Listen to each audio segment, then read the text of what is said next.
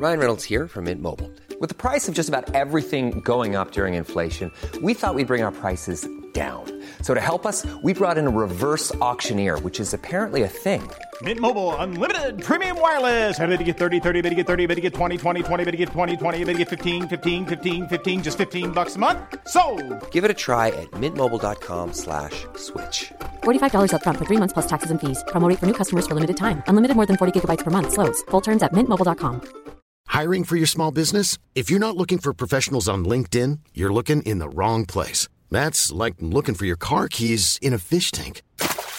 LinkedIn helps you hire professionals you can't find anywhere else, even those who aren't actively searching for a new job but might be open to the perfect role. In a given month, over 70% of LinkedIn users don't even visit other leading job sites. So start looking in the right place. With LinkedIn, you can hire professionals like a professional. Post your free job on linkedin.com slash people today. Imagine the softest sheets you've ever felt. Now imagine them getting even softer over time. That's what you'll feel with Bowl and Branch's organic cotton sheets. In a recent customer survey, 96% replied that Bowl and Branch sheets get softer with every wash. Start getting your best night's sleep in these sheets that get softer and softer for years to come. Try their sheets with a 30-night guarantee. Plus, get 15% off your first order at bowlandbranch.com. Code BUTTERY. Exclusions apply. See site for details.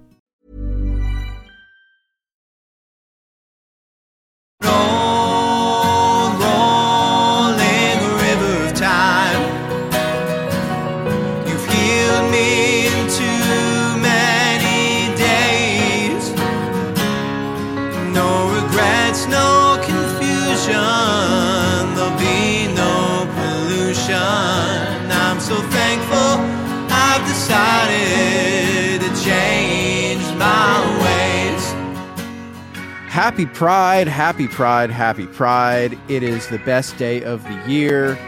And welcome back to the Leaving Eden podcast. Sadie, why is it the best day of the year?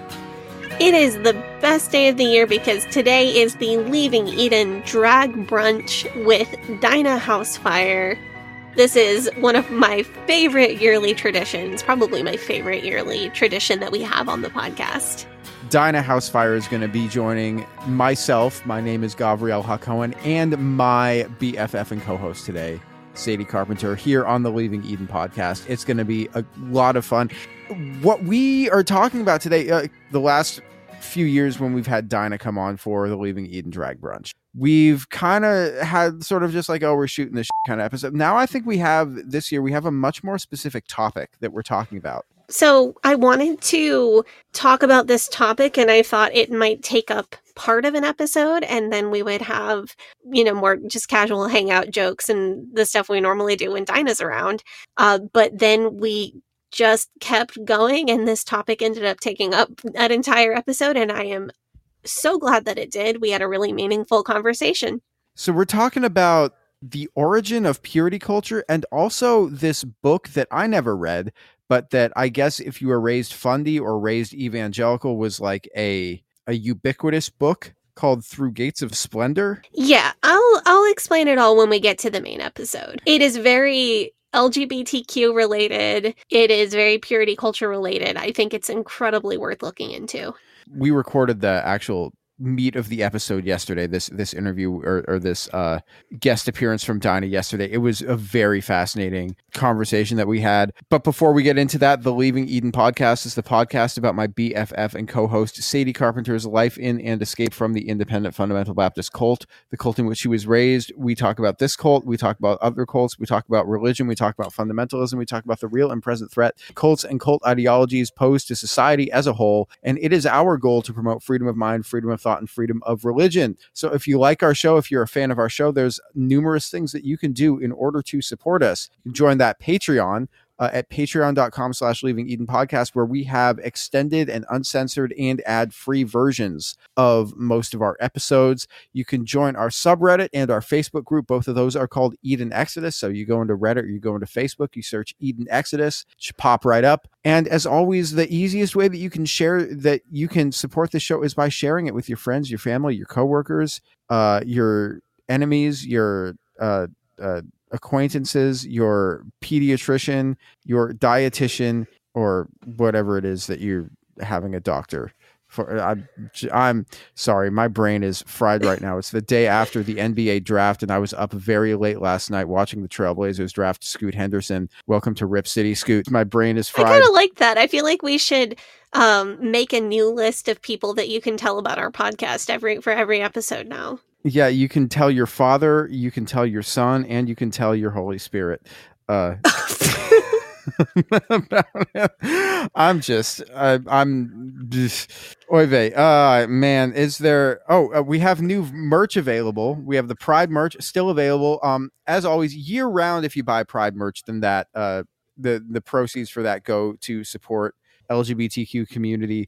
During Pride, we like to upload a, a couple new Pride themed designs. So we have some new Pride themed designs going out. We also are going to have some new uh, uh, merch designs going out next month for our Summer of Satan episode series when we're going to be talking about the satanic panic uh we're going to be talking about jack chick we're going to be talking about rock and roll being uh, from the devil again a lot of fun. We're going to be talking about Bob Larson. We're going to be talking about the chick comics, and we're going to be talking about conspiracy theories. It's going to be a lot of fun.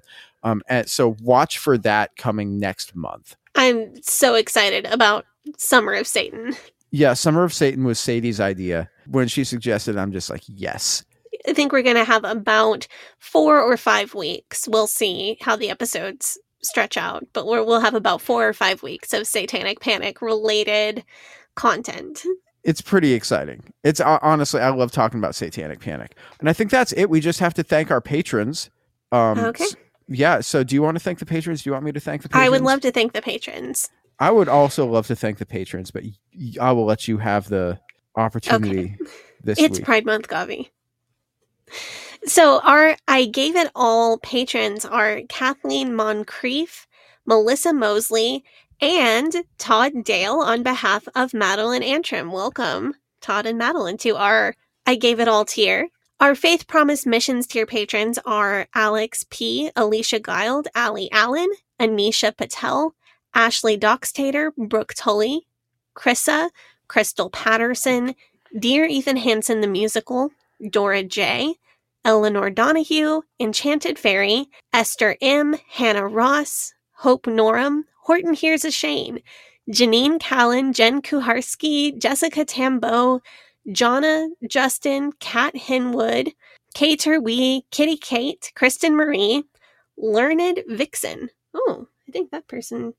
Oh, they've changed their name. Okay. Linda Learned Morgan. Vixen. This is somebody who's changed, they've changed their screen name. If you change your screen name, then we have to read it, whatever it says. So That have is- fun with that. That is not correct.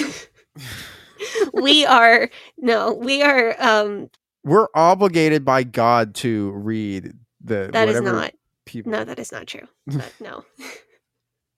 we are, um, we offer to read anything that you put in your screen name field, but reserve the right to reject uh, reading screen names allowed on air at the sole discretion of Leaving Eden Podcast LLC and its subsidiaries. Yeah, so you can't say anything like offensive or Yeah. Let's, let's offensive but not funny. that's it. You can't say anything that's that's offensive and not funny. Yeah. Linda Morgan, Lindsay Goss, Lorena Watson, Madeline Antrim, Madeline Cusick, Marlena Stuve, Marcia Millard, Mary Williams, Mary Martin, Megan Arndt, Rob the Methodist, Sarah Reese, Stephanie Johnson, Susie, Tara McNamara, the Loch Ness, Tiffany Enderby, and as always, Wes the Cowboy. Thank you, Wes the Cowboy. And to all of our gave it I gave it all tier and Faith Promise Missions tier patrons and to everyone who supports us over on Patreon, we truly appreciate you so much.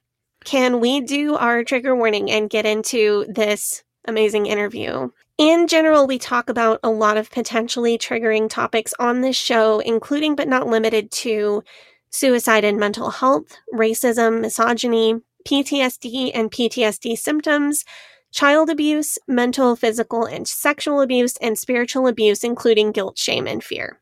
In most episodes, we will mention at least a few of these topics, but we try to avoid graphic detail unless it's relevant to the story that we're telling, and we do our very best to give you a heads up before any of that sort of detail comes up. This episode broadly discusses homophobia in Christian culture, uh, colonialism, mission work. We also do talk about uh, like people's repressed sexuality, and we do a very measured, very careful speculation into people's sexuality on this episode. That's not something we typically do. We will explain fully like our methodology and why we think this is appropriate when we get to the episode.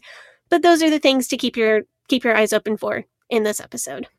Thank you so much for that. And without further ado, let's get into it with Dinah.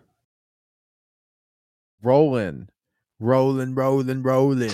New metal's back. Why do you never do rolling down the river? Honestly, Rolling. R.I.P. Tina. R.I.P. this is- Tina, a legend. This is drag brunch, and we are in the year of Tina Turner's passing. Ugh, I feel like it's disrespectful not to do rolling you down. should the always be rolling down the river. A big wheel keep on turning.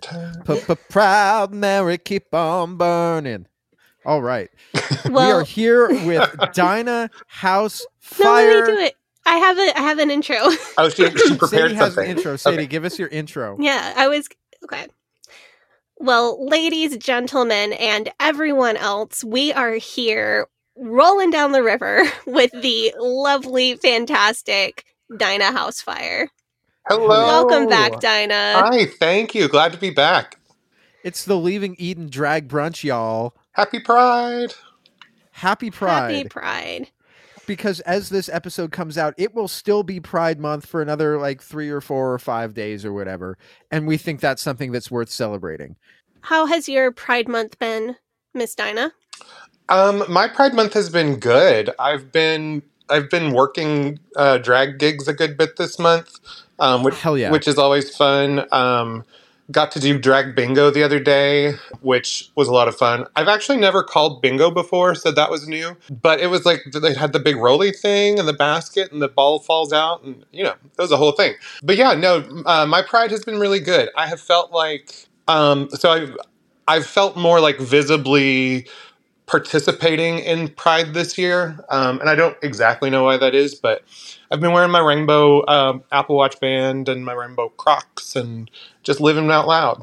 There's a lot to maybe be proud of this year in Arkansas. I know it's been a really tough year for LGBT people down there, but there was recently a, a little bit of a legal victory, I think. Yes, thank God. So Arkansas, um, you know, there's the whole thing where ALEC is kind of behind all the legislation going around in conservative places, but there was a bill that made it that actually got um, passed that was to ban uh, gender affirming treatment to any minor. And I believe it was regardless of parent consent. So it was just like no uh, to any trans kids, basically. Um, but thankfully, there uh, this I think it was this week, um, there was a permanent injunction placed against that legislation. So it cannot go into, into place. So Thank God. thank Oh, God yeah. because they're just trying to make trans people not exist. And that's not going to happen. And also, the way to make that happen is really, really, really sad. yeah, and uh, I mean that law would literally have killed children, Yeah. which is fed up. Yeah, you can't do that. I really Oh, like to man. to see victories and resistance in places that are so hostile to mm. LGBTQ people because I think that puts people like me who live in a more progressive area on notice. Right. Like, hey, these people where it is so much more of a fight can make real change. Yeah, So, what and- are you doing? And I'll say, you know, God bless the ACLU for all that they've been doing um, in sort of helping with push through against this legislation. Um, there's also an organization called Intransitive, and they are sort of our Arkansas specifically trans community watchdogs and they did they've done a really good job of community organizing down here Yeah, I mean it is easy for Sadie or me to, to I, I don't want to say talk the talk because like that that makes it seem like you know that that makes it seem kind of like weak. You know what I'm saying? Yeah. But like it I I mean I live like probably 2 3 blocks away from me is a neighborhood in Philadelphia called the Gayborhood, which is like the you know, and there's like rainbows painted on the streets and rainbows painted on the signs and everything. And it's easy, you know, here for me to be like, yes, I support the LGBTQ community. And everyone's like, thumbs up. And right. It's like, okay. where you are, man, ooh, oy vey. I will say, um, living in Little Rock is a little different than most of the rest of the state um, because it is it's slightly more urban and um, it's a lot more diverse. And so we have like Little Rock swings slightly left of moderate um, as a whole, which is good. But you know, I didn't grow up here, and so I know what those other parts of the state are all about, and so that is scarier. Um, because like thankfully like i teach at a high school here and it's very it is sort of majority people of color um, but also very very um, open to the lgbtq community and um, i mean we're an arts school so there's lots of weirdos and and we love it but that's not the case for most of the people down. So i'm thankful for the little bubble i live in but also acknowledge that it is a privilege And I'm I'm thankful that some reasonable thinking from within that little bubble seems to be uh, winning the day at least in the state. they are working their asses off and we we like to support them any way we can Hell yeah. Well, props to them. Happy Pride to everybody who Pride. is working so hard in Arkansas and in other places to uh, continue to make the world a livable place or Absolutely. make the world a livable place again, as the situation may be right for LGBTQ people and for everyone. right Yeah. So, Dinah, I um I sent you an article a couple months back that may have been a bit of a jump scare. Do you remember this article? i do i remember this article i remember reading it and just being like oh oh this is a lot this is a lot of information i did not anticipate Yeah, so I, I like I read this article and then I immediately sent it to you and then I thought uh, I might should have sent that with the trigger warning. and it was fine like but no it was it was a lot like it's it's heavy but also it's just super turning a narrative on its head um Mhm. and so yeah i'm i'm so glad you sent it to me And I thought this would be um an interesting episode to tell the people what we read and maybe what we got from this set of articles that I sent to you. Mhm. So this is a set of articles um, containing journal excerpts from Jim and Elizabeth Elliot. Now, Gavi, I imagine that you don't really know who these people are. I don't. Sadie, uh, when we were talking about what we were going to talk about on this episode, you said we're going to talk about Jim and Elizabeth Elliot. And I'm like, cool. Who's awesome So let me give you the the TLDR on that. So Jim Elliot was one of five missionaries who attempted to evangelize the Waorani people. Uh, the Waorani are a tribe of indigenous people in isolation in Ecuador. So they are people who don't have contact, like with what we would frame as the outside world, meaning us. Of course, you know, to them, their group is their world, and Right. they may not care if if they have contact with us. You could almost frame it like as sort of like pre-Columbian, as very Eurocentric Yeah. as that is. Like they've they have not actually been colonized by any European folks, They're living the dream. right? and some missionaries tried, um, and did not. It didn't go very well for them. Mm-mm.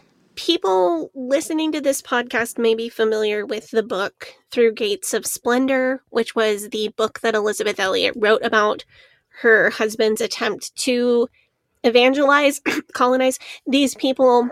In that book, they are referred to as the Auca Indians, A U C A, but in researching this, I have learned that Auca is a slur and not what these people would want to be called. Oy vey. of course, yeah, of course, that's what Yeah. Christians have been calling them for for 70 years now. Of course it is. Uh, th- but their proper name is the Waorani tribe.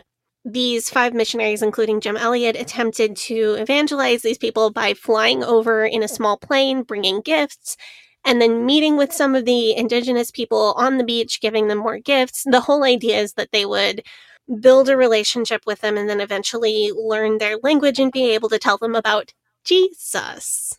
as Jinger Duggar would say. Uh, speaking of Arkansas, hey, at least Josh isn't in the state anymore. Yeah, your your state had some big gains in the last couple We of years. We really did, right? Yeah. Josh Duggar down to Texas. Bye. and Jinger Duggar went to, I guess she's in California now. Um, Yeah, I think that's right. because that's where God is calling her to live, Convenient. So that she can go to Nobu every Friday. Uh, Right. uh, ain't none So, of my back to- business. back to Jim Elliot. Um, the the five missionaries that were attempting to evangelize the Waorani probably avoided giving them smallpox, uh, but they did drop photographs, which the Waorani interpreted as being like an evil token, which is understandable when you consider that the, they had never seen white people or planes or photographs before. So it is very logical that they would think this was bad news. When the missionaries visited again, they were all speared to death on the beach. I read a little bit about that um, elsewhere, and I don't want to go too far into it because that's not really the point of where we're going. But um, I did read that there was some more like contact where they made contact. Of course, they didn't speak the same language, but like some of them were really intrigued, at least according to this article that I read, by the airplane and the fact that people were able to fly. And they gave one guy like a little tour of the area in the airplane and, and brought him back. And, Yeah. Like they were trying to have conversations um, but that did not sit well with the people, and I mean, possibly rightly so.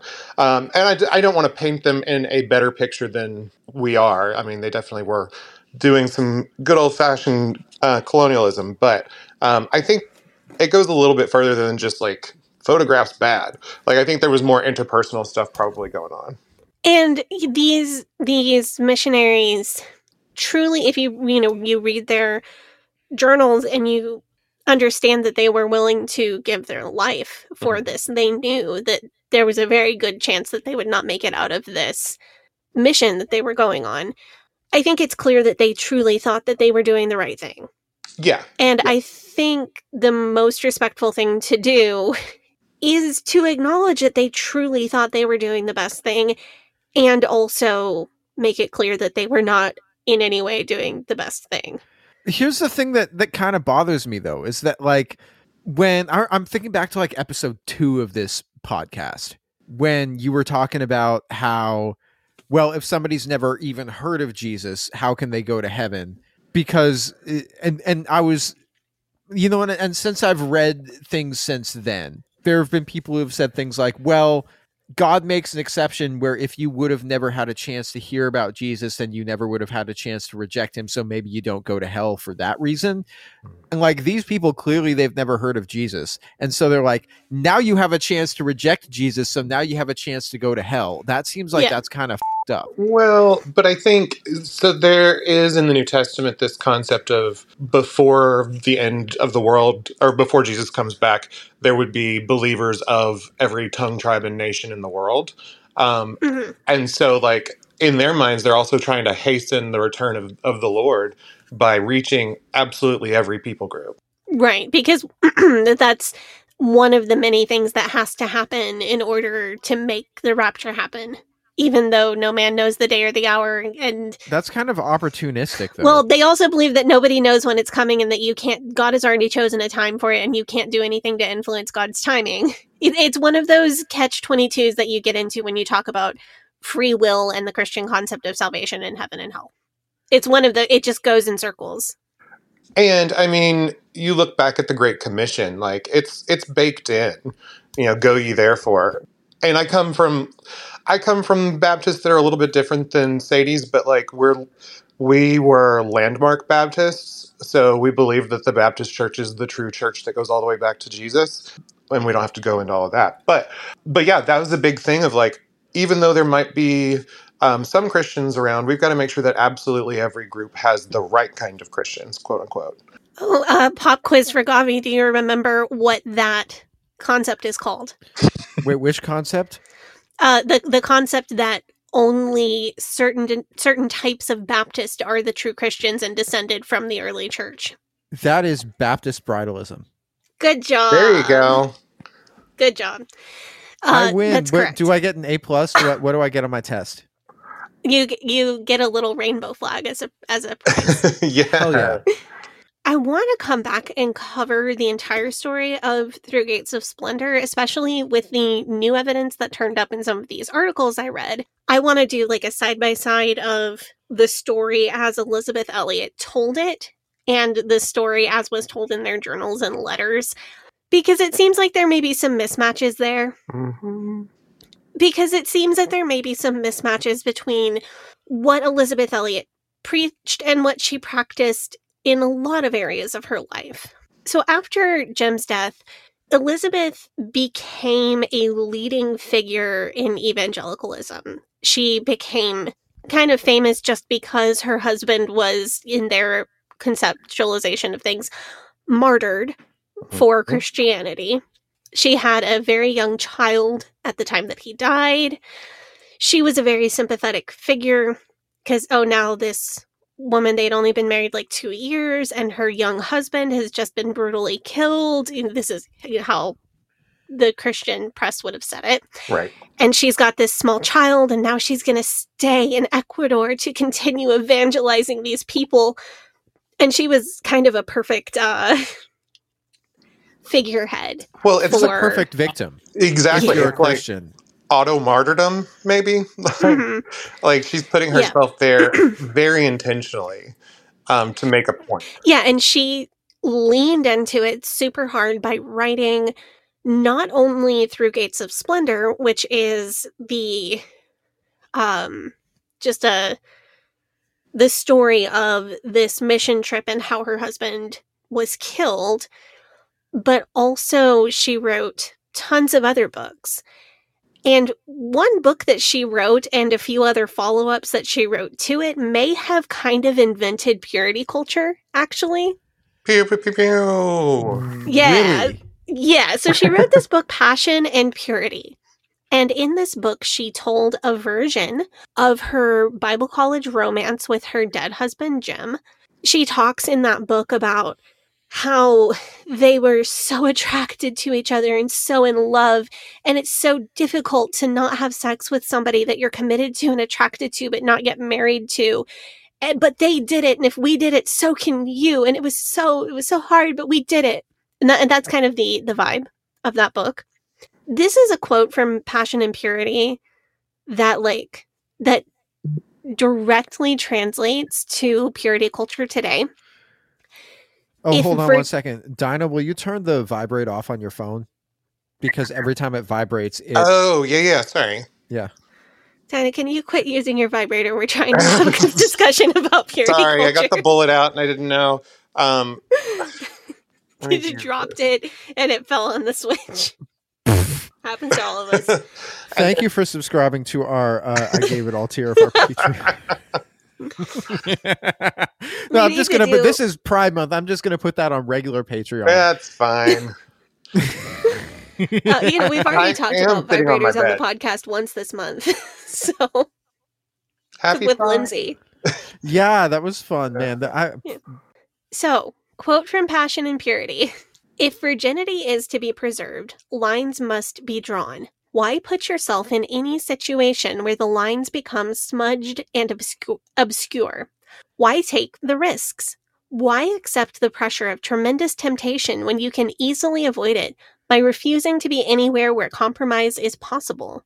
Hmm. Eve. So this is something that, that is incredibly common in modern purity culture. We've talked about the slippery slope analogy where, uh, you know, originally people were told, well, you can kiss, but you can't make out because that's going to lead you to having sex. And then, you know, 10 years later, it was, well, don't kiss until your wedding day because that's going to lead you to making out and that's going to lead you to having sex. And then y- y- 10 years later, it was, well, don't even hold hands or have any physical contact until your wedding day because, you know, slippery slope. I think Elizabeth Elliot may have been one of the first people to publish that. You know, I so we weren't quite as like rigid about all the like the steps and rules. Um, it was mostly don't have sex or you'll get pregnant and die.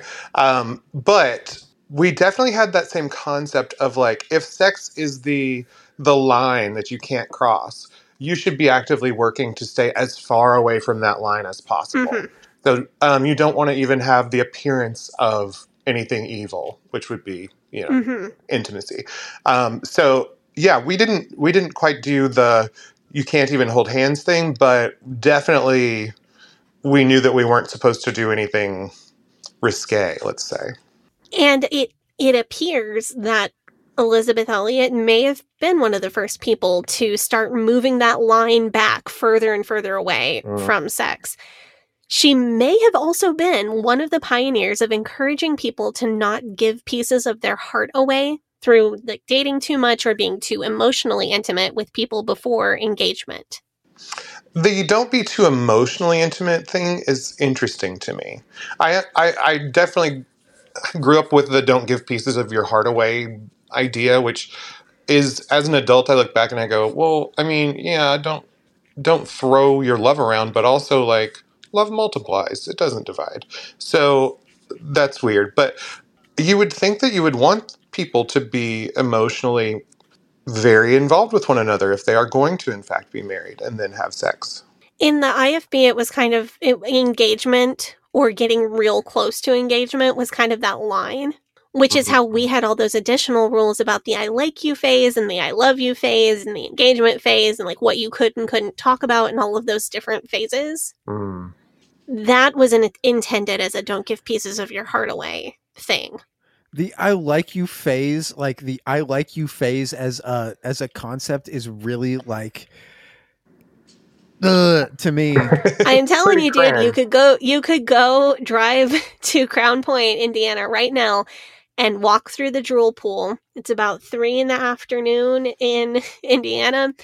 And you would hear grown adult couples who who are old enough to drink, drive, and vote sitting in the drool pool, staring deeply into each other's eyes, whispering, I like you. Vom. I like you too. I, I am telling you, Uh, you could go there it's- right now and hear it. It makes back my hair stand up on end to hear you talk about that, Sadie. It truly well, you know what? You know what you did to me with the Ben Shapiro voice in the episode that's coming out next week. You can take Yeah. it. I like you. No. no. Technically. If you never, ever, ever go even close to having sex, Oh my god. then you will maintain your purity forever. I know this because my wife, who is a doctor,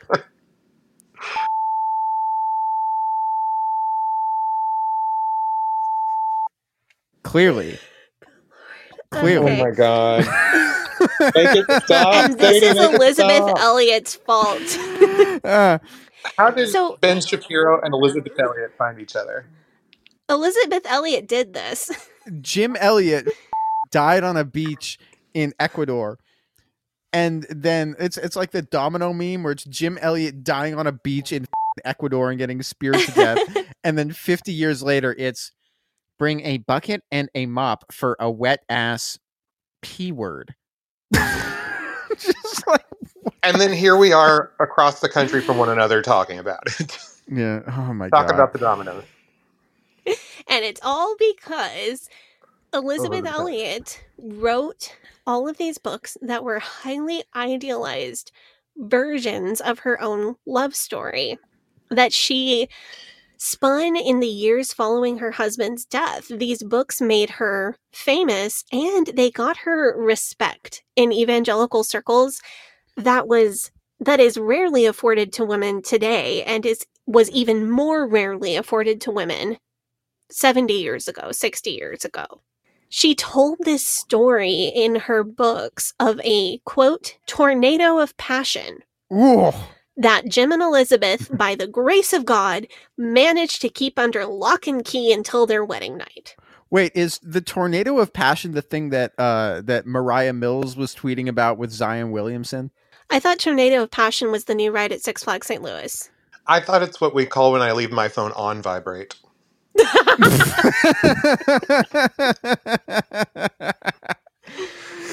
oh my god. So the thing is, this is like this is the story that she spun. But the not only does her own story not line up in the different books in which she tells it, but the journals and letters from their courtship also don't line up with the story that she told in her books. A twist. See, that's the thing. Every time you see somebody who's like, who like makes their personal life into like content, Hmm. which is essentially what she's doing like but it's they didn't call it content back then or she's basically just monetizing her personal life the reality never lines up with what actually happens like 99.99% of the time there's no couple who's who has that who who, who Mhm. does that whose lives are actually as idyllic as they portray Well, I was going to say, even things that, like, outside of the world of this sort of proto influencer, which is kind of what she was, um, you can look at other authors like that wrote about their own lives, like Laura Ingalls Wilder.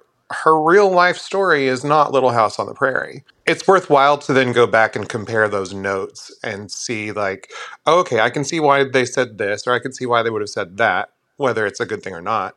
And then go, but this is what's really going on. The key difference there, I think, is that Little House on the Prairie is a work of fiction True. and was marketed as semi autobiographical fiction. Yeah. Um, as opposed to what Elizabeth Elliot was doing. yeah, because what she ended up doing was being one of the premier voices on sexuality and Christian dating. As much as I hate that phrase, the so when I say that their journals and letters tell a different story, they tell a different story to the extent that some people have speculated that Jim or both Jim and Elizabeth may have not been straight and perhaps this was a marriage of convenience situation or a beard situation. I want to dig into the actual quotes and then give my analysis because I think that the the oh my god, what if he was gay is the tip of the iceberg of the value of this story. Like I don't find like speculating on some dead guy's sexuality is is not typically what we would do on this podcast. I am promising that I am going somewhere much deeper with this. So I'm going to jump into to quite a few of these quotes from the journals, and y'all break in if you need any clarification or have anything to say. Mm, go for it Jim, upon meeting Elizabeth, described her in a letter to his parents as a tall, lean girl, far from beautiful. In another letter, he says that he likes her not on account of a fine featured face, a shapely form, nor even on account of rare conversational powers. Of the former two, she possesses little of appeal. Yikes. And he called her ugly to her face. Like he he used kind of nice language to do it, but he made it very clear to her and everyone he around him, his family, his close friends, that he did not find her physically attractive. that sucks It really does. And this was really like this was in his in his journals also that she found after his death, which sucks. Can you imagine? I Like, if you're I want to going- look at what this woman looks like I mean, she's not she's not conventionally beautiful, but I can look at her and go, "Oh yeah, somebody who was in love with her could absolutely see her as beautiful." what does she look? I mean, She's she got a looks like- very radiant smile. I see the only like the only thing that I, I I'm I'm looking her up right now. Okay, here she is young. I mean, she has like a gap in her front teeth, and that's I was it. gonna say- That's like the only f- Mhm. that's the only feature about her that I'm like, And a lot of people think gap teeth are cute. Uh, I think she's relatively average. she looks like a very Yeah. regular person, Yeah. and not in like a bad way. Like there, this, Yeah. And plenty of regular people and average looking people have partners who look at them and believe that they are the most beautiful person in the world. That's true.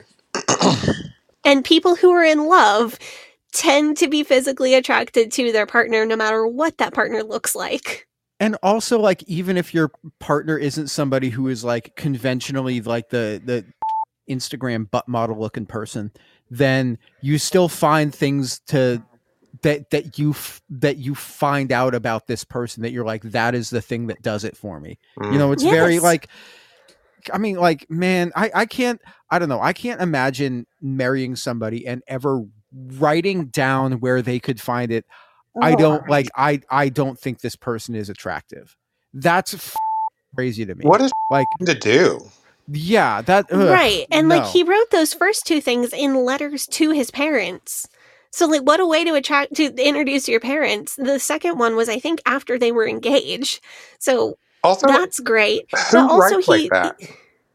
Of Jim the Elliot. former two, she possesses little of appeal. Who writes like that? What the? F- he's he's got a lot of friends who are like English majors. Hmm. um, including one very close personal friend who is an English major who was writing his doctoral thesis on a book with like very heavy what would you what would you call it a, a very Overtones. gay book Yeah, it's a very gay book like homoerotic overtones. that that's the one yeah um who was like a very close friend of jim elliot's um their journals and letters to each other and friends don't just speak of not being highly attracted to each other they also speak of a lot of emotional upheaval about their relationship jim wrote in his journal about a belief that god had called him to be a eunuch for the kingdom of god and that he Hmm. would never be married never be married and remain celibate Which is what Paul told us to do. Right, but was not normal in his denomination. Well, And he wrote about whether God sending him Elizabeth was a test of that calling. He also wrote, both before and after their marriage, about some kind of sexual urges that he believed to be impure. So here's a quote from his journal Lord, thou must put an end to my fleshly issue. Stop it, Lord. Staunch the flow of this defilement which springs from rotten flesh. And then in another uh, another entry, I think this one is after their marriage. I cannot for the life of me understand my heart. Somewhere down deep in the murky pools of consciousness, there is a great monster whom I will name Want for just now. This is the only constant thing about me desire. Much to Freud's consternation, I cannot name it sex urge, for I have found that such will not glut the maw of the brute. He demands more of a varied diet, and one not so easily obtained as that either. I Wait, have so what? you I have Wait, so varied diet. That means like varied diet. There is a desire in me that sex with my wife does not satisfy. right. And yeah, So he is certainly p- hmm. potentially referring to a, a desire to have extramarital affairs with other women. Or he could just be like she just wants mish every time. Sure. or he feels dirty about jacking it. You like it could be lots Yeah. of different things. but one not so easily obtained as, a- obtained as that either. Yeah. Something that's not as easy to get as sex with his wife. J- whatever this unnamed temptation was, Jim says that he had to, quote, steal myself to sex in the face of it. So he couldn't get this, whatever this thing was that he wanted. So he was trying to just have sex with his wife and make that enough. And he goes back and forth, like even in his final days, about whether he should confess to his wife what he is going through. even in actually his last journal entry. And Elizabeth had published his quote unquote last journal entry, but she actually published the second to last one, which was much more spiritual. In his actual last entry, he is going back and forth on should I tell her like before I potentially go die? Hmm. But Jim wasn't the only one talking about some kind of unwanted desire. Elizabeth wrote, quote, I cannot write it even here. O God, purge me, take away all desire. Interesting. Uh, that sounds familiar. Sounds very familiar. Like it's almost the same. That sounds familiar. it's almost the same verbiage. hmm I can understand this though, like as someone who has, you know, hidden my sexuality in years past and and you know gender and all those things. Like I get it. I, get that pleading with God to take it away and make me, hmm you know, not have this burden anymore. You know, I think I talk about uh, the Apostle Paul and his thorn in the flesh possibly being his sexuality but yeah, when I was a teenager, especially, like this would have been the stuff that would keep me up nights, and I would write it in my journal. So I guess Right. like Like, it tracks. Like all of this feels very familiar. this is not proof that either one of them was not straight. But Right. it certainly sounds like the journal entries of a million queer kids who have grown up in religious fundamentalism. A lot like it. So I have a Mhm. question. So if you're a queer kid, you're growing like are you writing I think I'm attracted to other men. I think I might be gay. I think I have same-sex attraction or are you writing I have urges that are not what God wants for me and this is a temptation and I need to is it, so Uh, for me, I think I was writing. So generally, generally for me, when I was journaling, I was writing as prayers, and sort of it was like a way to sort of meditate and pray. Um, and so I would be more or less writing letters to God of like, you know, um, I I don't. I think I usually tried to be relatively polite about the content that I would put in there. Like I wouldn't put like explicit things in there because you don't talk about things like that. But I would have been writing like, you know, I, you know, I felt an attraction for so and so, or I'm struggling with an addiction to pornography, um, which apparently every every fundamentalist uh, teen boy has because we have to call it an addiction because we can't control it. Um, Right. Whereas, like, as a human being person now, like, I realize, oh, you're just a kid and you're curious about sex because no one teaches you anything. Um, Yeah, and your hormones are and you're just horny. Yeah. and your hormones are wild and this is a normal part of being that age. Exactly. I mean, to call back to our first um, time speaking, like, crack a blanket in half. Like, it just is what happens at that age. So, and to answer another part of your question, Gavi, I think putting it in these kind of slightly obscured terms is very normal, hmm especially because there's a lack of privacy. In fundamentalism, you're expected to have accountability partners and prayer buddies and all of these different things. And also, you- you're living, these people are living in dorms with other people. Um, Jim knew that he was going on a mission where he was very likely to be killed. So he maybe knew that somebody would probably read his journal after he died. Um, a lot of these things are written in letters as well. So, yeah, to, to kind of obscure what exactly this great sin that you're struggling with is, is very, very normal but oft most often when you get this kind of vague terminology about a sin it's something to do with sex Yeah. because if if you were struggling with stealing you would write stealing if you were struggling with the sin of listening to rock music you would write that if it's obscure it is something sexual hmm So okay, so there's no like they wouldn't be writing whatever the Christianese version of gay is. No. no they would be especially that not in the sense to me then. 1950s like these these letters and Hmm. journals are from the 40s and 50s so Okay. terms like ssa are not really used That's what I was exactly going to say. Like, that's what I might have possibly said. I'm struggling with temptation of same sex attraction or something like that.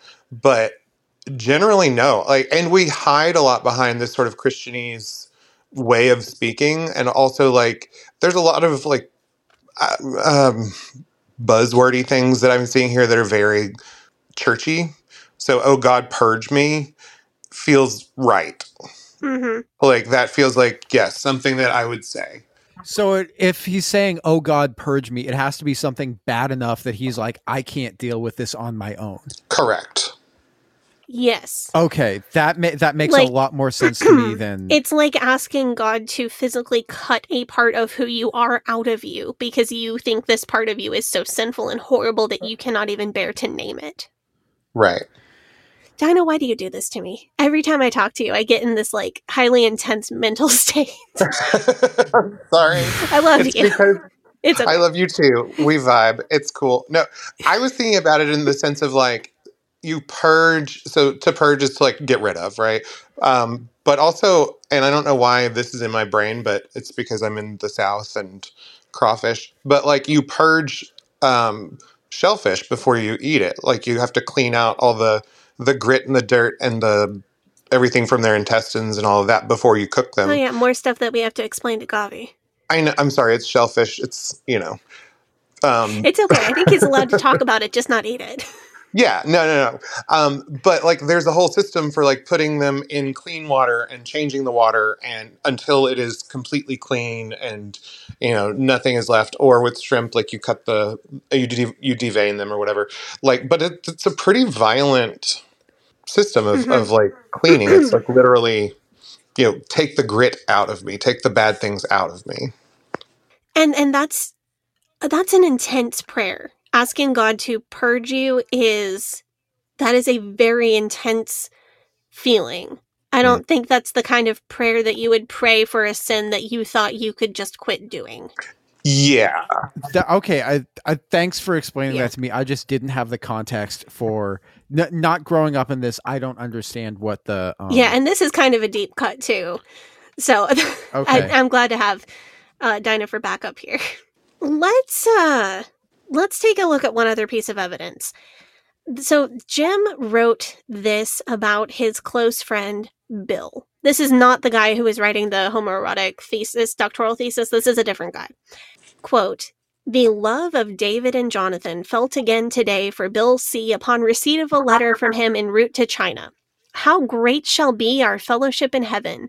Oh, to spend eternity with such whose spirit quickens my own, makes me throb just to hear his soul's surgings. yo, that is gay as anytime there's throbbing, it's automatically good. Ye- Yeah. throbbing. David and Jonathan. And, Jesus, and David and like- Jonathan and spirits quicken my own and soul's surgings. All in two sentences. Quicken means erection, right? Yeah. Yeah. Well, I mean, it brings to life. Yeah. Yeah. Ugh. But yes, I So- think in this case, erection. there is there is plausible deniability that a straight guy who's a fundy could write this about another straight guy who's a fundy because he's clueless. That it, it is possible. David and Jonathan Were- were, roommates who were buried together, and they, They were, were best. best They were friends. best friends. so I I have to point out this could be written by a, a straight fundy guy about another straight fundy guy. I don't think it's very likely, but it is possible.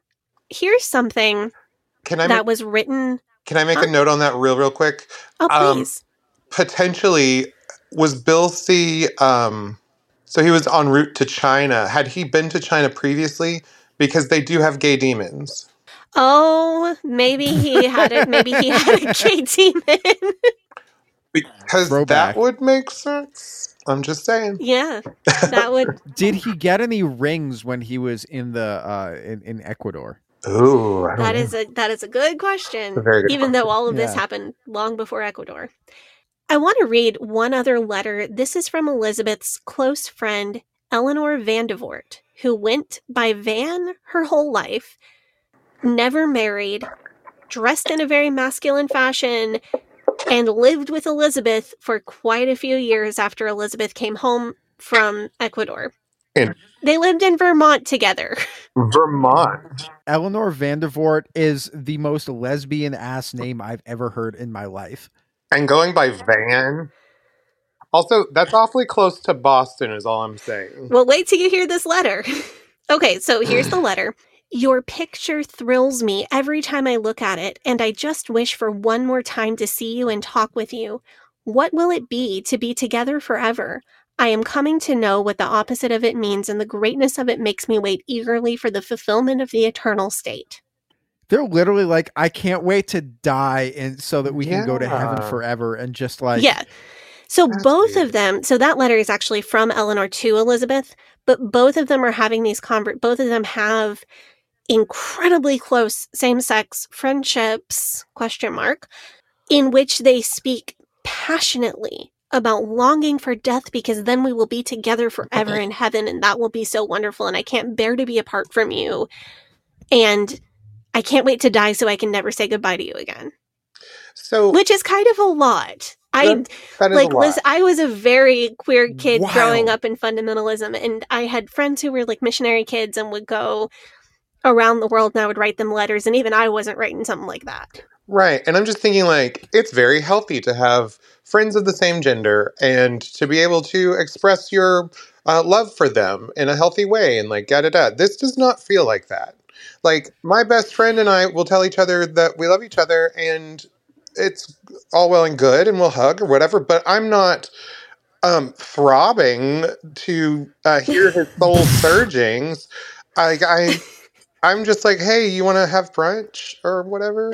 like, will you help me move? Um, let's hang out and watch a movie. Like, it's and and that doesn't mean that we don't love each other, and we do, but it's not this this whatever this is.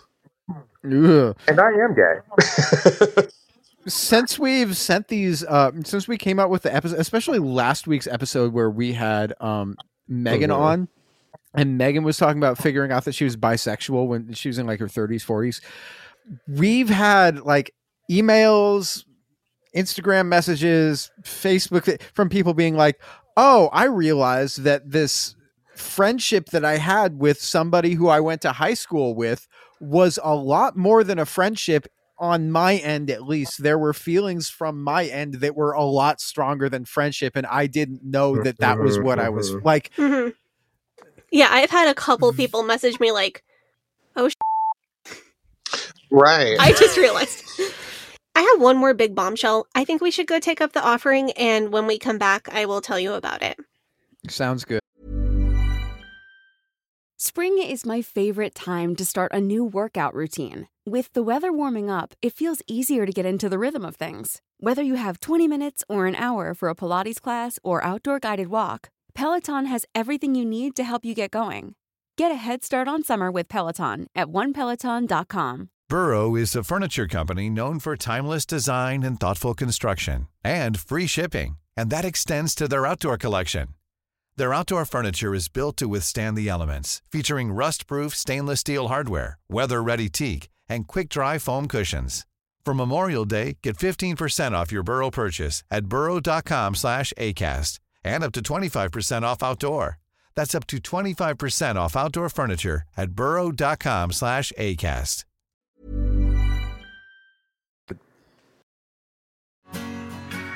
Hey, Sadie here. If this is your first time listening to the Leaving Eden podcast, make sure you go back and check out episode 57. It's a primer episode for new listeners. That episode tells my personal story and gives you all the terms and information that you'll need to know going forward. Also, check out our cult true crime series, The First Family of Fundamentalism, so that you can get the whole cult story. If you like our show, you can support us by joining our Patreon, where we have extended and uncensored episodes as well as other bonus content available. You can also join in the discussion in our Facebook group. That group is called Eden Exodus. Tell a friend, tell a family member, tell your worst enemy.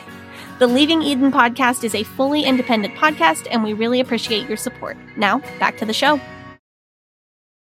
So we are back from our break. We are talking about the truth behind Elizabeth Elliot's myth making about herself and her dead husband. So I've read you all of these little snippets from mostly journals, but also personal letters that were sent to and from Jim and Elizabeth to each other, to other people, etc. And there's one thing that I haven't told you about these journals. oh. So, Elizabeth's journals have only been published in excerpts in her own books to illustrate the stories she's telling.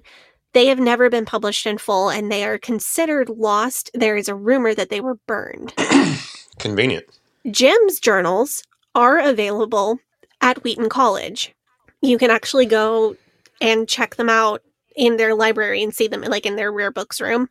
But before their donation to Wheaton, they had been heavily censored by Elizabeth with a pair of scissors. Ooh, Are you going to make the joke? They or are. You are because I missed it. There's one thing lesbians know how to do. It's scissor. These journals sorry, are shredded. um, but I, I can put a picture up on our Instagram.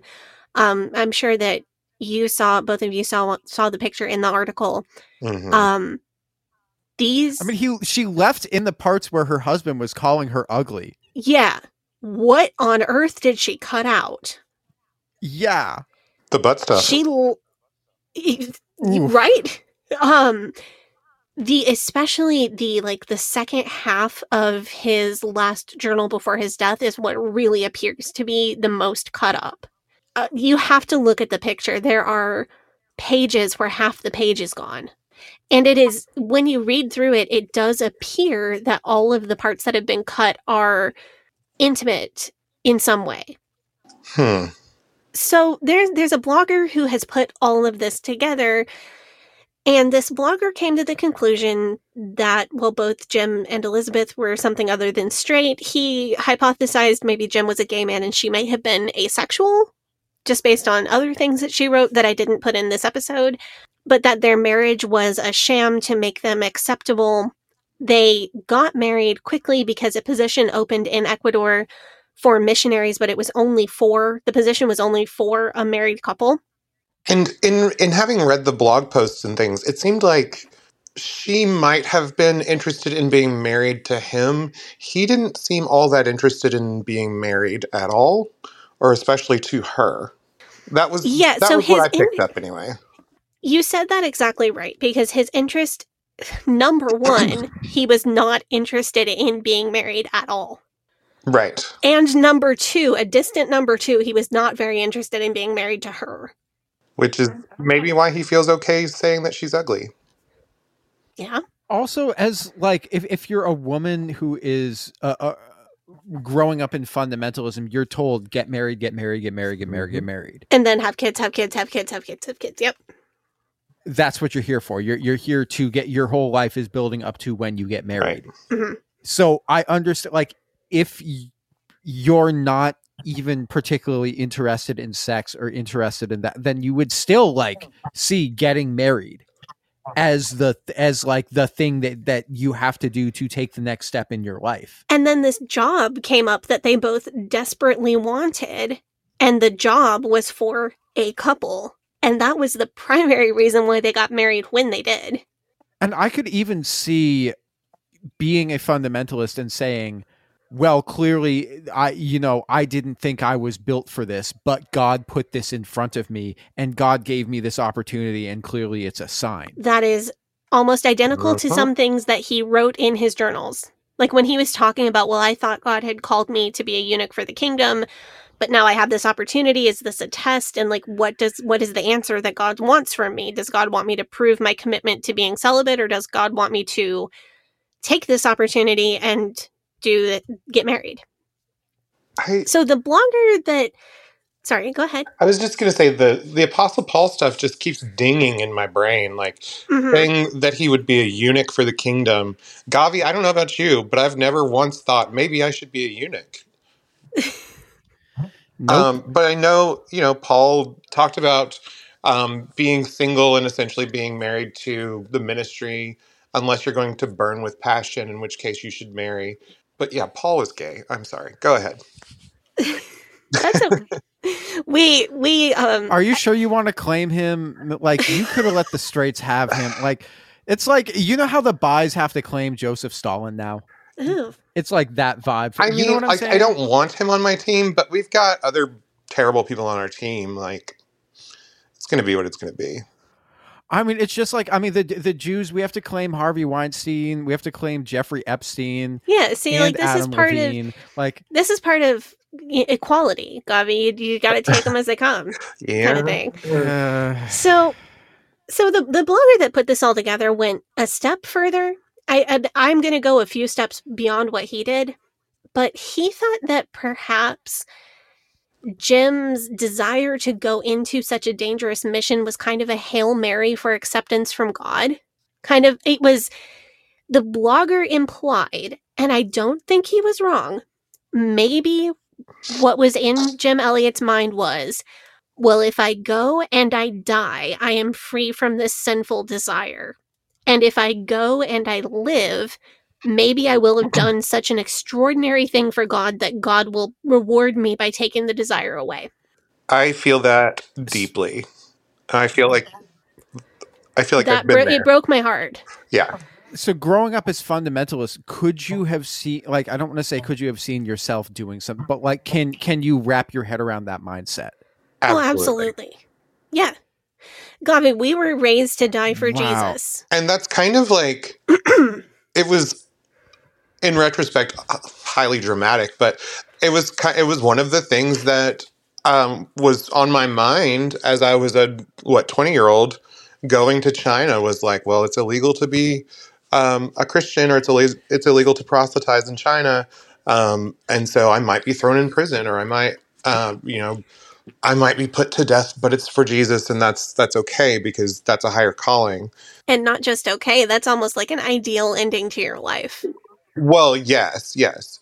Um, but I also really identify with this idea of maybe if I do enough, God will take this thing away.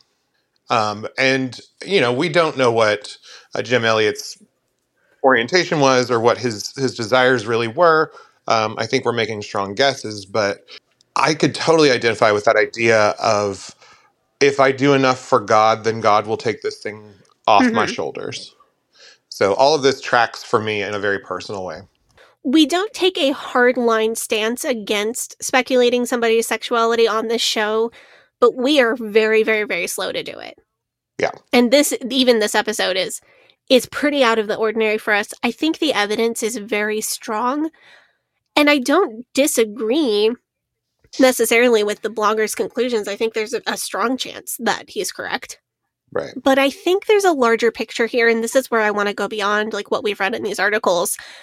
I think there's something that's just orders of magnitude greater than two people potentially being each other's beards for evangelical Christian acceptance. hmm Even if both Jim and Elizabeth Elliot were heterosexual, cisgendered people, sorry to use a slur on our podcast. Um, God. it is abundantly clear that both of them had made sex and sexual desire religious to the point of absolute sexual dysfunction. And what happens when a person in that state is a major influencer of the rules for everyone else? What happens when somebody has spiritualized sex to a point that they are not able to they see themselves as a monster. They see their desire as a monster. They beg God to cut it away from them, to purge them. When that person is the proto influencer telling other people how to do Christian sex and Christian dating, what we get is toxic purity culture. And I think that the, the like the effects of this are the same regardless of whether we are talking about a repressed lesbian or a sexual woman in a relationship with a repressed homosexual man, or just two incredibly repressed straight people in a relationship with each other. Which one of those it was doesn't really matter. What matters is the repression mm-hmm. and the effect that it had. So, where this really does intersect with purity culture and queerness is I, I've heard a lot of stories, even recently, about people who grew up in purity culture and they always thought, like, wow, I am really nailing the purity culture thing. I am the best at keeping my purity because I'm an AFAB person and I don't have any attraction to AMAB people at all. I don't have crushes on boys. I don't think about boys. I don't even want to kiss a boy. Wow, my heart is so pure. I'm doing great. And then five or 10 years down the road, they realize that they're a lesbian. And that's why. Yep. And all of their friendships with other women are just like extremely intense and very fraught and just like And like they were never taught any kind of accurate information about their own body. So if they did have a physical sexual response to another AFAB person, they didn't know what it was. So it just never occurred to them. And this is an incredibly close mirror to my own story of having no clue I was bi because why would I? So that is one thing that comes out of purity culture when it intersects with queerness. And I think we see a lot of reflections of that in the Jim and Elizabeth story, potentially. I mean, the thing that I keep thinking about, um, because I've spent a lot of time listening to fundamentalist pastors preaching on sex and, and sexuality and, and temptation, as it were. I'm a straight man, and I've never once felt like, man, I like girls, but that dude over there is really tempting me. You know what I'm saying? but like the way that they talk about like gayness and and the demon of homosexuality is that the god is that god will come in and god will tempt you with this demon and you will be so like it will be so hard for you to to to say no but you have to hold on and really just like think of your purity or think of think of like jesus in heaven or whatever and and so that's not a like if you don't want to have sex with men that's not a, a normal thing to to have happen you know what i'm saying like Well, it's yeah, it, it's like we were talking about with Megan. Like, oh, straight women don't feel sexual attraction to other women. Oh, oh, it's it's that kind of same concept flipped around. Like, no, straight people don't uh, don't get tempted with with the homosexual demon. right and what what i'm thinking through right now is like so i dated women when i was still in the baptist church and like doing the whole thing i had a couple of girlfriends and it's not that i was repulsed by them um, but it was that ultimately i didn't want that sort of not just sexual intimacy but emotional intimacy like it was harder to connect and it wasn't what i was after um, and so, like, I think we think about relationships and everything as, you know, what can I look at that makes me horny? And it's like, well, you know, maybe it's a little more nuanced than that. A, a lot more of it has to do with the mind. And attraction isn't just who's got great tits or a nice ass. Like, it's the person, or at least for me, it's the person. Um, and ultimately, I was attracted to these women that I dated as friends but it was much harder for me to build bridges beyond friends that like to hold hands or friends that like to hang out together alone. Um, and so like that was part of my journey was like realizing oh you know there's nothing wrong with these people. It's not that i don't love them in a way but it's not the same as wanting to be you know intimate with them and mated with them for a long period Imagine the softest sheets you've ever felt. Now imagine them getting even softer over time. That's what you'll feel with Bowl and Branch's organic cotton sheets. In a recent customer survey, 96% replied that Bowl and Branch sheets get softer with every wash. Start getting your best night's sleep in these sheets that get softer and softer for years to come. Try their sheets with a 30-night guarantee. Plus, get 15% off your first order at bowlandbranch.com. Code BUTTERY. Exclusions apply. See site for details. Planning for your next trip? Elevate your travel style with Quince. Quince has all the jet setting essentials you'll want for your next getaway, like European linen, premium luggage options, buttery soft Italian leather bags, and so much more. And is all priced at 50 to 80% less than similar brands. Plus, Quince only works with factories that use safe and ethical manufacturing practices. Pack your bags with high-quality essentials you'll be wearing for vacations to come with Quince. Go to quince.com slash pack for free shipping and 365-day returns. Hi, I'm Daniel, founder of Pretty Litter. Did you know cats tend to hide symptoms of sickness and pain? I learned this the hard way after losing my cat, Gingy. So I created Pretty Litter, a health monitoring litter that helps detect early signs of illness by changing colors, saving you money and potentially your cat's life. Pretty Litter is veterinarian developed, and it's the easiest way to keep tabs on your fur baby's health right at home. Go to prettylitter.com and use code ACAST for 20% off your first order and a free cat toy. Terms and conditions apply. See site for details. You know what I remember from when we were all the way back when we were talking about Jack Hyles in um and the Battle of 1989 back in the first Family Fundamentalism also uh Wizard of God was he had that book where he was like you want to have some emotional space between yourself and your wife. Yeah. Um and you can't rely on her like emotionally or let her know what you're really feeling. You need to keep that space, that mystery between you Mhm. what I like for me, like that doesn't like sure maybe you want to it, it seems to me like that's not something that because even men who are like toxic about the way that they view women and and and will still want to use women for like emotional sponges Mm-hmm. And will want to like emotionally dump on their female friends so that they can like you know, and have them do the emotional labor of of of propping them up Right. and, And, having that, that, emotional intimate like often goes well into the territory of emotional intimacy because like as somebody who's been in that position more than once, you get you know stories that really ought to be saved for somebody's therapist or partner. Or even just like the amount of like frequency that this stuff is coming out like you can rely on somebody you know for you know if it's like a regular thing that you do but like if it's like every day you're like i i need to talk to you about xyz i'm feeling this way i'm feeling like constantly that's like Yeah, and You then know. you've got Jack Hyles asking Jenny Nist asking Victor if he can make Jenny his best friend. Mm-hmm. That's interesting.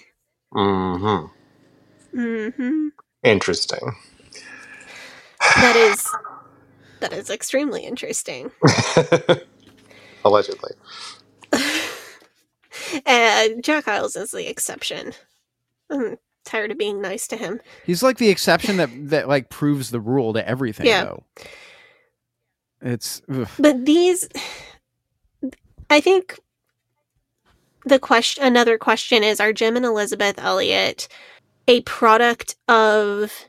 Are, are they repressed queer people who had no idea, maybe even that they were? Maybe he knew and she didn't, or whatever. Or are they a product of the warped nature of purity culture and evangelical teachings on sex? There, there are so many questions that this brings up. That that that feels like a Venn diagram that has overlap in the middle, though. Yeah, true. Like I think I think they.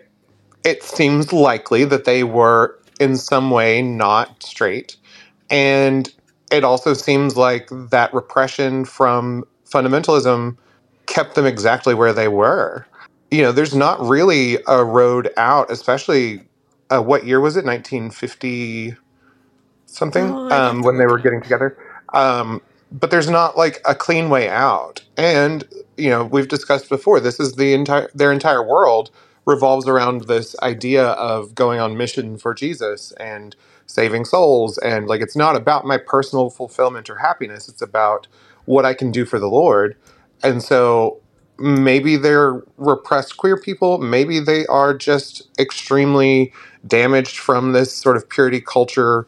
Um, you know, sex is the bad thing world that they were living in. But either way, like, I think both of those can be true and both of those make sense for the people that we've been examining their their own words today. Well, if you view yourself as like just a vehicle for the Lord's work, just like as a human, you are a vehicle for the Lord's work, then, you know, what do you do with a vehicle when it's worn out? You like, I guess you, you sell it or you cube it or you, you know, and if there's something wrong with it, it's less valuable, mm-hmm. but it's still a vehicle. Yeah, it's still valuable in some way, even if you scrap it. Right. And then, but then, you know, but you are literally just an appliance.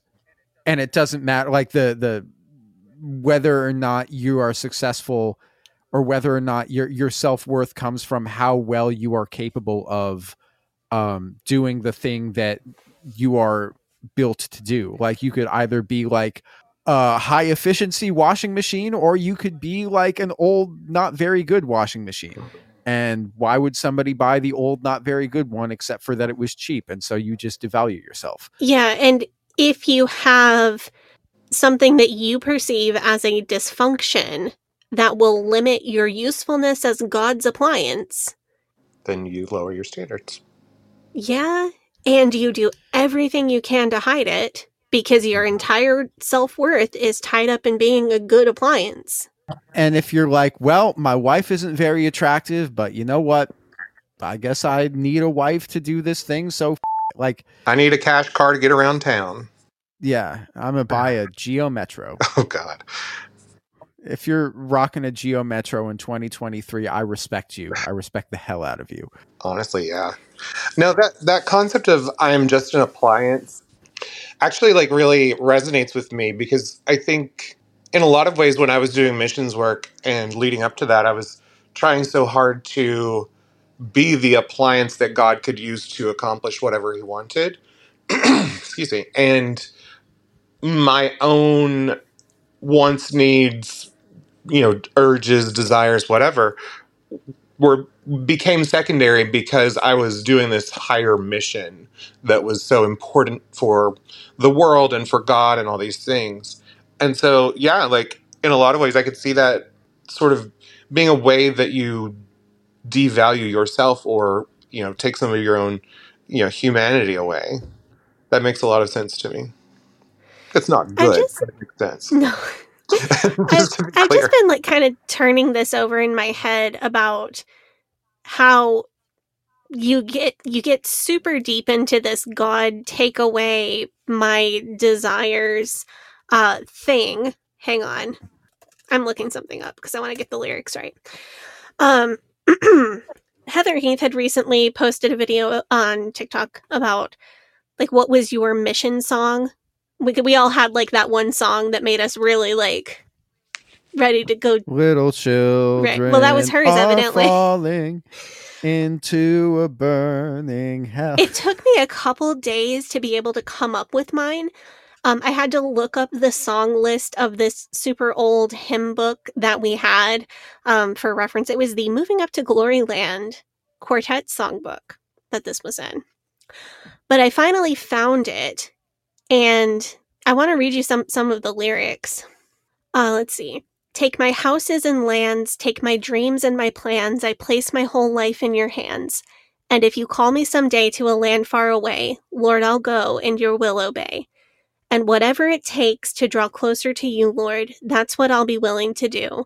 And whatever it takes for my will to break, that's what I'll be willing to do. There's this this concept of like eradicating not only desires that are seen as sinful, but eradicating desire at all that almost seems like twisted and co-opted from Buddhism. Hmm. That I think like the the the fundies would never want to admit that, but it's like a, a a highly toxic version of the idea of like the less that that I that I desire, the less that I need, the less that I want, the more enlightened I can become. But it's like this horribly toxic and painful version of that where the mm-hmm. more I deprive myself, the more I excise pieces of myself that want anything at all. The more I fast and pray, the more I give up luxury so I can give more money to the church, the more I give up my time, the more I work to not feel anything that's sinful and only feel approved emotions, then the more righteous I am. Hmm. And that's seen as kind of a goal.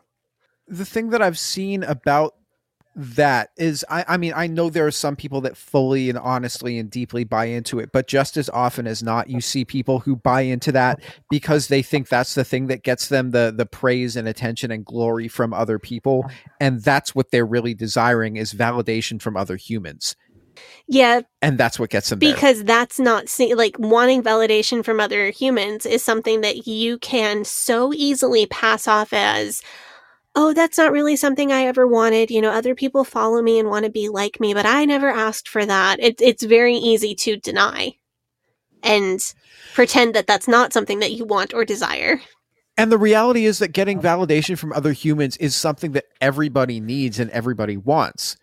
But it's almost like you can get that, but only as like a side effect of devoting your whole life to Jesus and devoting your whole life to God and being very right. Like if you do that well enough, that's the thing that follows that. So it's very twisted in the it's very kind of like backwards in that sense, which is also one of the reasons why I think it's so you so often see that people don't really give each other this the kind of validation that they need or they're like like Jack Hyles where you're not allowed to have those close relationships where you could get that kind of validation. Because if you do that then you might realize oh I can get this thing that I've been trying to get from other that from God and that I get from other people when I give my life to God. I can just get that without going through steps A B C and D. I can just go straight to step E and get that which is way easier and honestly way healthier I'm going to do that instead And it almost seems like that whole process is maybe what Elizabeth Elliot did. She experienced something that is genuinely tragic, um, losing your husband at 29 years old when you've got a small child, a little, I think the, that Valerie, her daughter was like eight months old at the time. That's tragic. But she went through this thing and it was like a golden opportunity for her to be the martyr's wife, which is a part that she played for the rest of her life. The martyr's missionary widow. Mm-hmm. She won the Christian perse- persecution game. She won. And she is still famous for winning the Christian persecution game years after her death. Was Through Gates of Splendor like required reading? Yeah, it was in my school curriculum. Damn. That's crazy. I wouldn't did say you for read it? us it was. It wasn't required reading. Um, I, I believe I did read it years ago, um, but it was also one of just like ever present in the sort of psyche of people. Like it would have been the story of Jim Elliot would have been a sermon illustration. It would have been something that got brought up pretty frequently, um, and it was one of those things where like if you're interested in missions, you need to to read this book, which ultimately is kind of weird. Yeah, it was something you heard about even from being a little kid. Um, like Mhm. even maybe in junior church or, or kids Sunday school, they'd be telling you this story about, you know, the gruesome ways that they got speared to death um, by, Right. You know, these horrible people who didn't want to hear about Jesus and all the other horrible pejorative and people. Yeah. Mhm, pejorative and racist terms that they would use about these um, people in isolation. But I, I heard this as a kid growing up in church, and then in ACE literature, this is one of the required books. Remember, I've told you about reading um, The Hiding Place by Corrie Ten Boom Yes. because our literature was light on fiction because jesus um and- but i was reading like missionary stories were a heavily featured part of ace literature curriculum. I read one about a missionary pilot who was taking medication to a remote location in alaska i think in sixth grade and then through gates of splendor and the hiding place i think are both eighth grade ace literature required reading Yeah, I mean, I didn't because I, I went to public school, so we wouldn't have read Through Gates of Splendor. What Really? we read, I think we read. No, why the f- like? Why would we have read? Yeah. Oh, you're. I think you were she was joking. being facetious. No, you know what? You know what I read um in high school at one point was Heart of Darkness. Did you ever read that book? no That book's crazy. It is nuts. It's what Apocalypse Now is based on. Yeah, no, you like that book is like, oh, they're really just out here killing these people. This is Yeah. like Yeah, and I was reading this this book through Gates of Splendor that if I'm not mistaken has actual photos of the guys' bodies in it. No. that's I'm pretty sure it does. I'm pretty sure there's like a um you know how like older books will sometimes have Oh. the pictures aren't printed in with the words, but there'll be a little like Like a little five or ten section in the pages of pictures right in the middle, right? Yeah. I am pretty Oh. sure there were actual dead guys in my copy. That is horrible. I'm fine. what was the movie? I'm there clearly a completely movie- normal. Yeah, no no notes. There was a horror movie that they based on Through Gates of Splendor. I'm trying to remember what it was. There have been a couple different movie adaptations. I don't know them all off the top of my head. But I I don't know. It's hard to say like you know was who who's or who or what is to blame here. But this was this was such a big bombshell that I just didn't feel like I could wait till next Pride month and do a whole episode on Through Gates of Splendor to get to it. Right. No, I think this is an interesting angle, and I I do think it's important to like talk about where some of these sort of cornerstones of purity culture come from. So obviously, uh, Jim and Elizabeth were molded by the purity culture that they grew up in, but then Elizabeth turns around and sort of doubles down on it, and so noticing the impact of that, I think, is really important, especially during Pride Month. Yeah, because I I know that I've repeated this a hundred times, but purity culture hurts everyone. Mm-hmm. And that's a fact. But it disproportionately affects women and queer people. And there's this hierarchy to how much it is able to hurt a person. And the more queer you are, the more the lower down you are in that hierarchy. And and the more it can psychologically damage you. It's not to discount the idea that purity culture damages straight men, straight women, because of course it does. Sure. Of course it does. It damages everyone. But it hurts women more and it hurts queer people more. It's the same poison, it's just it's just how big a dose do you get? And what it, it just it it says sorry. Sadie's metaphor corner, y'all. There's yeah, bingo. and there there it brings up a lot of questions of what if the people who codified purity culture, the woman who codified purity culture for the my generation and the generation before me was what if she or her dead murdered husband were queer people? Oh. And what if they did bake their own absolute self self-loathing in when they codified purity culture I mean, honestly, that makes the most sense to me. it it does it does you see the the self-hatred in the way that they wrote about themselves particularly jim but elizabeth did it too I think about how homophobia is, in a lot of ways, just misogyny that's been placed onto men um, because they're not as masculine as society wants them to be. And I, I wonder how much of that like feeds back into what you're talking about here with, um, with Jim and Elizabeth hating potentially parts of themselves, and then that you know festering and festering and festering, and then you know how much misogyny is is in there, how much homophobia is in there, like how much of those elements that are all interconnected are, like you said, baked in. There's that internalized misogyny. There's that internalized homophobia, potentially. Um, and so, yeah, I think pointing it out and saying this is not cool, like this is what hurts people, is really, really important. And I think, and like I said, I think it's part of what pride should be about is calling out where we see people causing harm. Yeah, and that's why I thought this story was worth bringing to the table to have this discussion today. Because it is just so much deeper than, oh my God, what if he was gay? Right. That's a fair question. But that's the run and whisper to your friend because it's hot gossip question. That's not the why is it important question. Yeah, why does it matter? And I think in this particular situation, it matters. Uh-huh. So, Dinah, you always do you always do this to me. you just get me in the space, like even if we're just talking on the phone, because we have been here on the phone too, girl. That's true. we just you get me in the space to analyze these things, and I am so thankful for you. And Aw. thank you for sharing with our audience, and um, and thank you for being in my life because I love you.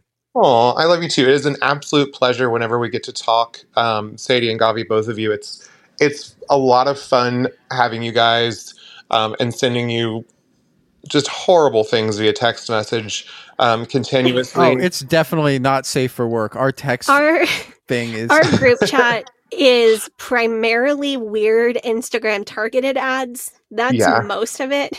Yeah. and unhinged memes. if our um if if our insta if our group chat ever leaked, uh it would like oh it would be like probably so we're not as important as uh, Jim and Elizabeth, but it would be much more salacious. Oh yeah. you know how I've always said like I have no desire to run for political office. the group chat is why. if our group chat leaked, I would be absolutely precluded from ever running from political office, I which I have no desire to do, by the way. I mean, my Yeah. dude, George Santos is still technically in office. Noted drag queen George Santos. There's another one you got to claim, Dinah. Sorry. George Santos f- follows the you know the the best of Grindr Twitter account That's like oh my god. I do not. That's ju- George Santos follows the best of Grindr Twitter account. Okay, but the best of Grindr Twitter account is verifiably really funny. Also, Grindr, I, I'm not on Grindr anymore, but um, Grindr is a cesspit, and it is as bad as you think. Just throwing that out there. but yeah, we don't claim George Santa. I really picked the right time to get out of online dating. That's how I met my girlfriend. Not on Grindr. I met her on Tinder. Oh, I met You know I what? met my partner on Grindr. It's fine. I mean, Oh, in. Paris. Um, you I know. remember I remember swiping past my husband on Tinder. Oh, ouch. Yep. I mean, he swiped past me too, so fair enough. he lived he lived downstairs from you, so you're maybe like, mm, maybe I don't want to swipe on Don't this guy that I Wait, yeah, I, I I- that lives in my certainly building would not want him to in the get. laundry room. I certainly would not want to get into a fast and intense relationship with a neighbor that culminates in us getting married six months to the day that we met. that would not be good. How weird would and that now we have a child. How weird. So, um, let's finish up this episode. I've got a really nice, positive pride story that I've pulled for y'all. I wanted to thank all of our listeners who sent in pride stories. I think this is the first year that we got so many that we just did not have time to read all of them on the podcast. Um, but I wanted to thank all of you so much. The range of stories that you sent to us were so incredible. We got poetry from more than one listener. We and this? Hmm? Could you post it somewhere, maybe? We could. We'd have to get permission. Yeah, for I, sure. Um, yeah, I may email some people whose stories that I really wished I could have shared and just couldn't because of time and see if there's a way for us to put them as a free post on Patreon that everybody can see or another way for Oh, us to that would be host cool. their stories. Because seriously, the stories we got this year were incredible. And this is the first year that we've gotten so many that we actually did not have time to cover every single one. But the one that I picked for you is from Bat, who uses they them pronouns, and their story is powerful, fun. I think it's a good ending to this episode. And would one of you like to read it for us? Hey there, my name is Bat. They them pronouns. Fantastic Bat. I, I guess it's good. You're a you're a bat. They. You're not a Batman. Oh my god. Delete are we, your are we gonna laugh at that? Delete your account. Gavi, you're canceled. I guess. okay. I mean, come come on. The oh. joke writes itself. I've been listening to the pod for a while, and I've finally worked up the courage to send the story this year. You don't have to read this part on the air if you. Oh, sh- well, sh- I already read it on the air. I was raised fundamentalist Baptist church as a nephew. I like that term, nephew. I like that too. That works. Yeah. Of the pastor. And while it wasn't as intense as all of your stories, I was technically allowed to watch TV, although my family knew I was watching anime, I would have gotten in trouble. They strongly disapproved of the music I wanted to listen to and applied a lot of shame, but didn't ban it outright. I do remember putting away or throwing away CDs after church camp multiple times. Bummer. But being ADHD and desperately craving stimulation, ooh, I feel that. I returned to them with much shame multiple times over. That sucks. I was married before I was legally able to drink, and dancing at our wedding was strictly forbidden. Surprise, surprise, 10 years later, I'm now divorced and living fully on my own and actually enjoying not being under the thumb of a controlling family or husband. And re listening to episodes of yours discuss patriarchy and control in the home has been a great comfort to me in this troubling time. Fantastic. Glad to hear you're living your best life. Hell yeah. Anyway, on to the pride story. Back when I and my then husband were living in California, he worked as an independent contractor playing music with the band for church services at an evangelical slash non-denominational christian church that rented out a room in a school as their meeting place. We were still in the process of deconstructing and also leaving the church, but both of us were still too deep in to cast it off fully. We didn't like his parents' church, but the preferred one was too far away to really get to every week. So this tiny meeting of half a dozen couples was nice and homely. I was working for a supermarket mega chain that shall not be named and they had finally relaxed their dress code to allow for colored hair. This will be important. Naturally, wanting to express myself, having finally realized that I was allowed to be something other than a cishet girl, I hit up my friend who was going to cosmetology school and he gave me a pompadour faux hawk dyed blue, pink, and purple. Hell yeah. Yeah. Me up. Pompadour faux hawk Sadie.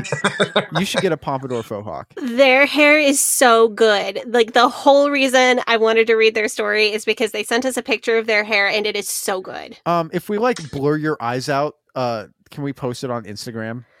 We'll post it on I will I will email them and ask if they would mind if we posted their hair. Hell yeah. I'm, I'm Also, a pompadour faux hawk dyed blue, pink, and purple is the most you I'm not a cishet girl hairstyle I can even imagine. I love it. Hell yeah, it's it's cool. It's sick. Naturally, starting incredibly soon after that, the pastor mysteriously began preaching from the pulpit to this group of half a dozen seniors and elderly about how awful it is to be gay, that gay people are going to hell, society is normalizing queerness, and it's our job to love and pray for them regardless. Ugh. Throw up in my Yeah. mouth reading that. Nat- um, I remember leaving church every Sunday in angry tears, but keeping it together long enough to smile and shake hands with everyone and wish them all well until next week. Oh, that sucks. That does suck. This doesn't really have a happy ending besides eventually the church shut down because we moved out of California and the pastor did too. Wow. Ugh. I mean, progress. but I'm glad to be out of there now and truly living the deconstruction life, no longer forcing myself to go to a church that hates me out of a sense of obligation. Hell yeah. Thank you guys so much for what you do and for listening to my story. Much love, Bat. Yeah, Bat, rock that dyed hair. Rock a Yes. pomp, rock a fade if you want to, rock an undercut. We're all about it here. Be queer. Dinah, I, I love texted that. you a picture of their hair just so that you can see it, um, either now or when we get done recording. Yeah, dude, oh, wonderful. Bat's hair looks It is fantastic. Oh, that's that's fancy. I like that. primo. Hell yeah, that's a good dye job. Very nice. Yeah, the blue, the Congratulations, blue Bat. fucking sets it off, man. Absolutely. All right, I Mar- think I hear a Ma- chuckster. yep, our other co-host is up, so that is our time for the Leaving Eden Drag Brunch. Thank you again, Dinah, for joining us. Thank you guys. oh, it has been a pleasure. It's always fucking amazing to have you. Um, we'll have to have you again on sometime and just like maybe when we do more mission We've been stories or doing something. like we've been doing like twice a year. Um, maybe after we cover through Gates of Splendor, we can go back and do another round of those mission stories that we didn't get to. Hell yeah. That's Yeah. a thought. Through Yeah, Gates of 'cause we did Splendor, have- decompression episode, and mission stories. Mm, that would be good. I think we could also um, figure out potentially a like there are two movies about this whole story, so at least two movies. So there could be a like compare and contrast. I don't know. Oh yeah, something. because you were a, a film expert. I wouldn't say expert, but I did go to school for it. Dinah, do you want? Do you have any social media you want to promote or anything? Um, yeah, you can follow me on uh, Instagram at Dinah House Fire, uh, TikTok at Dinah House Fire One. I don't really do much over there. Um, Twitter, I'm also Dinah House at Dinah House Fire, and I'm on Facebook as Dinah House Dash Fire. It's D I N A H House like a house dash fire like what burns. Or oh, so it's it's a hyphenated name. So like Yes, so like on just on Facebook. Liberal. so it's it's the it's the the the firehouse and the house house is was the two families that that Yes. Um, I mean, it would be, except I'm a drag orphan, so I raised myself. Um, orphan. So I don't come from the House of House and the House of Fire. Although the House of House sounds really funny, and I might have to do. the house with of house sounds like honestly like a pretty good club. I would go to the house. that. Uh, uh, yeah, like the H A U S of H O U S E. That would be fun. I'm going to a party at the House See, of House. The House of House music. House of House. It, it plays only Yeah. deep house. Oh, Only deep house, loud house, house house. Firehouse. House out. what? you just turned into Flula and it's fine. I don't know. I, I watched the Zoolander the other week, and I'm just like, Okay. Okay. Zoolander is one of my all-time favorite movies. Zoolander fucking hits. And that's as someone who is apparently a movie expert. Um, it's just perfect for what it is. that movie's It's not trying to be other than what it it's is. so f- funny. I like it's unbelievable. Like it's it's. J- ah, I cry every time I watch it. It's Merman Pop. Merman. Um, it's such a well written, stupid ass movie. so hot right now. It is, I uh, would like to reassert my absolute love for unpretentious dumb movies. Uh, nothing else is quite as comforting. And you can follow me on social media on Instagram at Sadie Carpenter Music, on Twitter at Hell Yeah Sadie, and on TikTok at Sadie Carpenter One. And you can follow me on, uh, I guess Instagram's the only social media that I do. Now that I'm a cis het man and I can't say that I'm a cis het man on Twitter or I'll get banned. Um, For yeah, yeah, for for my using a, a a a slur against myself. it's hate speech. I hate it I'll get banned for hate speech for saying cis het. no, I'm I'm on Instagram now mainly. That's the place where you find me. It's at G A V R I E L H A C O H E N. Thank you guys so much for tuning in. You guys have a great day. Bye bye.